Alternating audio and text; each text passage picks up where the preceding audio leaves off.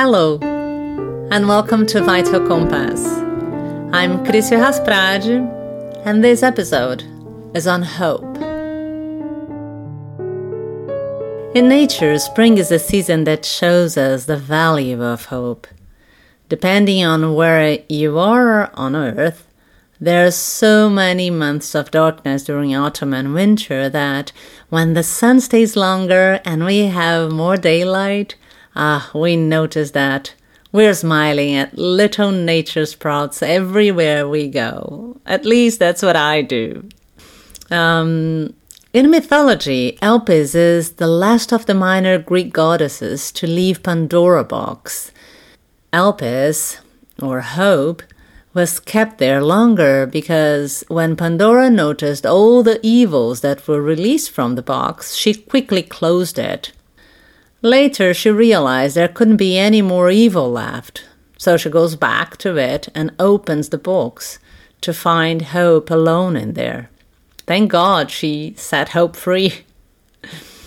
Hope is usually experienced in a religious or a spiritual background. In the Catholic tradition, hope is one of the three theological virtues, together with faith and charity, also known as love. Today, I would like to talk about hope from a psychological perspective. In the face of troubles in life, it's important for us to be able to access resources to better cope with the difficulties and find ways to get over them. And many times, hope makes us company from the very beginning before we even uh, realize how strong we can be. I really like Erich Fromm's definition um, of hope.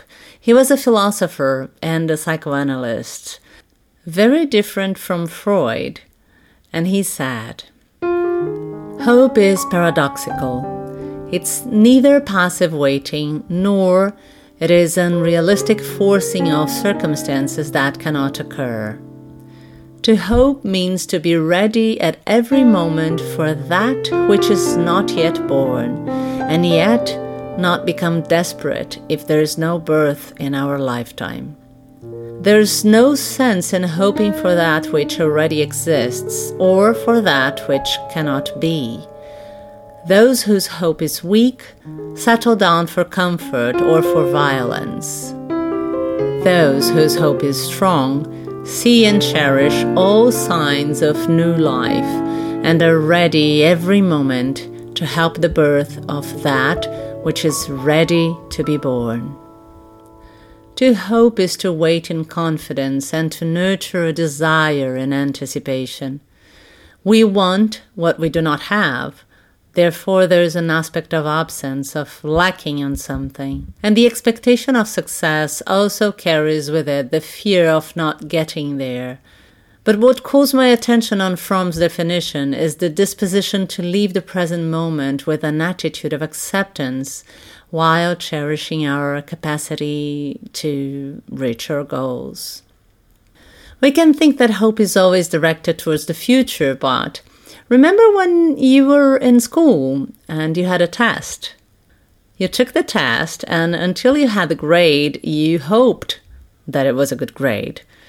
The possibility of action was in the past, but still, ignorance made it possible to hope. And there is also hope in situations that we feel impotent to change. Um, we all hope the pandemic ends soon, but we cannot really make this happen. We are doing all we can to contain it. And that's good because we are hoping it ends soon. In positive psychology, hope is a mental state of optimism based on the expectation of a positive outcome in respect to a certain event or circumstance in life. Uh, this year, my daughter started secondary school, and a great friend of hers was in the waiting list to join the same school. Um, it's been five years that my daughter uh, that we all live here in London, so my daughter sometimes gets confused about some Portuguese words. A friend of ours asked her about the school uh, in Portuguese, and, and she said in Portuguese, My friend is in the hoping list. The word wait in Portuguese is espera. And the word hope is esperança.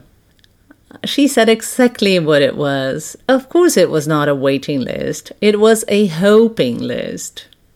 Charles Snyder, a specialist in positive psychology, he studied hope and forgiveness and how um, they are related to many factors that impact on different dimensions um, of life, such as health, education, work, and also personal meaning. And he described three central aspects in the process of hoping goals, approaching life in a goal oriented way, pathways, finding different ways to achieve your goals, and agency, believing that you can instigate change and achieve these goals.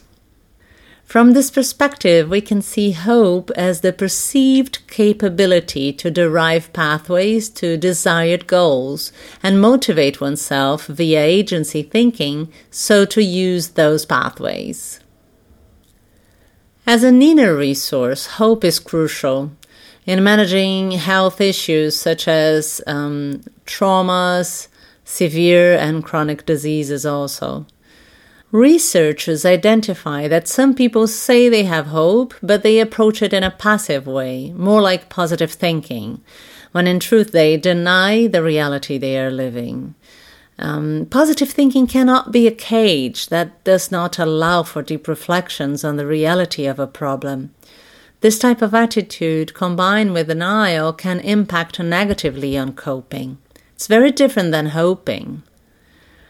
Snyder created a few scales to measure hope. And uh, one of the first ones is the Adult Dispositional Hope Scale, ADHS, where you answer um, 12 questions. Four measure pathways, four measure agency, and there are other four to fill in.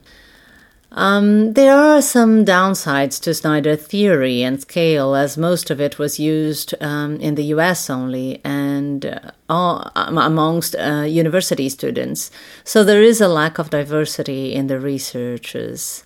I find it's important to say that, but at the same time, I think he raised some relevant cognitive aspects on the subject. There are other psychologists who explore hope more connected to emotions and affections, and we can, we can take a, a look into that in other episodes. So if you feel like it, just let me know. Send me an email. It's vitalcompass at gmail.com, or in the website, you can just go to the contact page. Um, hope is understood as an important part of coping mechanisms, and psychotherapy is very helpful in assisting people to process how they interact with the external world and with themselves. It helps people understand themselves better and find inner and outer resources to deal with struggles and difficulties. Psychotherapy offers acceptance, support, and validates inner strengths.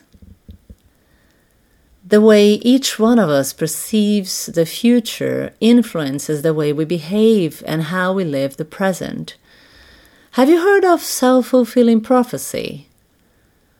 When our belief system impacts on our lives, contributing for an announced future. So, for example, a person who is sick and has a set of beliefs that are distorted and harmful uh, can uh, think of the disease as punishment and have an attitude like, oh no, I deserve this pain, I deserve being sick, there's nothing I can do. And this person tends to not adhere to treatment protocols and eat with no concern for nutrition, not engage in any therapeutic services. There's an attitude of, I don't care, I know I'm doomed.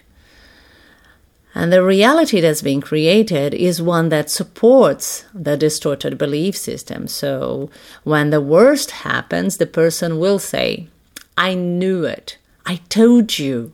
I told you I'm doomed. There are people that have such a pleasure in saying these words, as if it were better to be right than to really feel better in the end. Every present moment brings a possibility of choice at this time, You can choose to be the author of your own life, even in hard circumstances. Viktor Frankl explored these so deeply in his own life during the Holocaust. I mentioned him before. He was a Viennese psychologist, and he talked about how we always have the capacity to choose the answer we want to give in life. And also that in hard times we are challenged to change ourselves. Frankl vision combined with Fromm's definition is what hope is for me. In hard days, hope can be a gentle companion, nurturing our resilience, helping in the process of forging meaning. It can kindly encourage us to live and get stronger in the face of our troubles. To hope is to nurture the possible choices, being capable of creating paths and walk, validating each nature sprout along the way. October is World Hospice and Palliative Care Month. Every year we celebrate palliative care on the second Saturday of the month of October. In this episode is a tribute to all the patients and families who nurture hope in the face of the biggest challenges in life.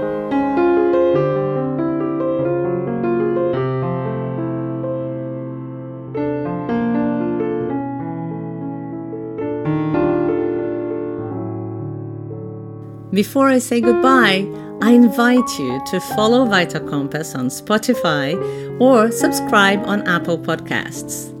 It is just a click. And when you have some time, go check the website www.vitalcompass.com. You can create a login and follow closely the posts on Explore and also the podcast episodes fresh from the oven. And if you enjoyed this episode, please make a review here. You can help others find the podcast, and we can expand our circle of conversations. I'll see you next week.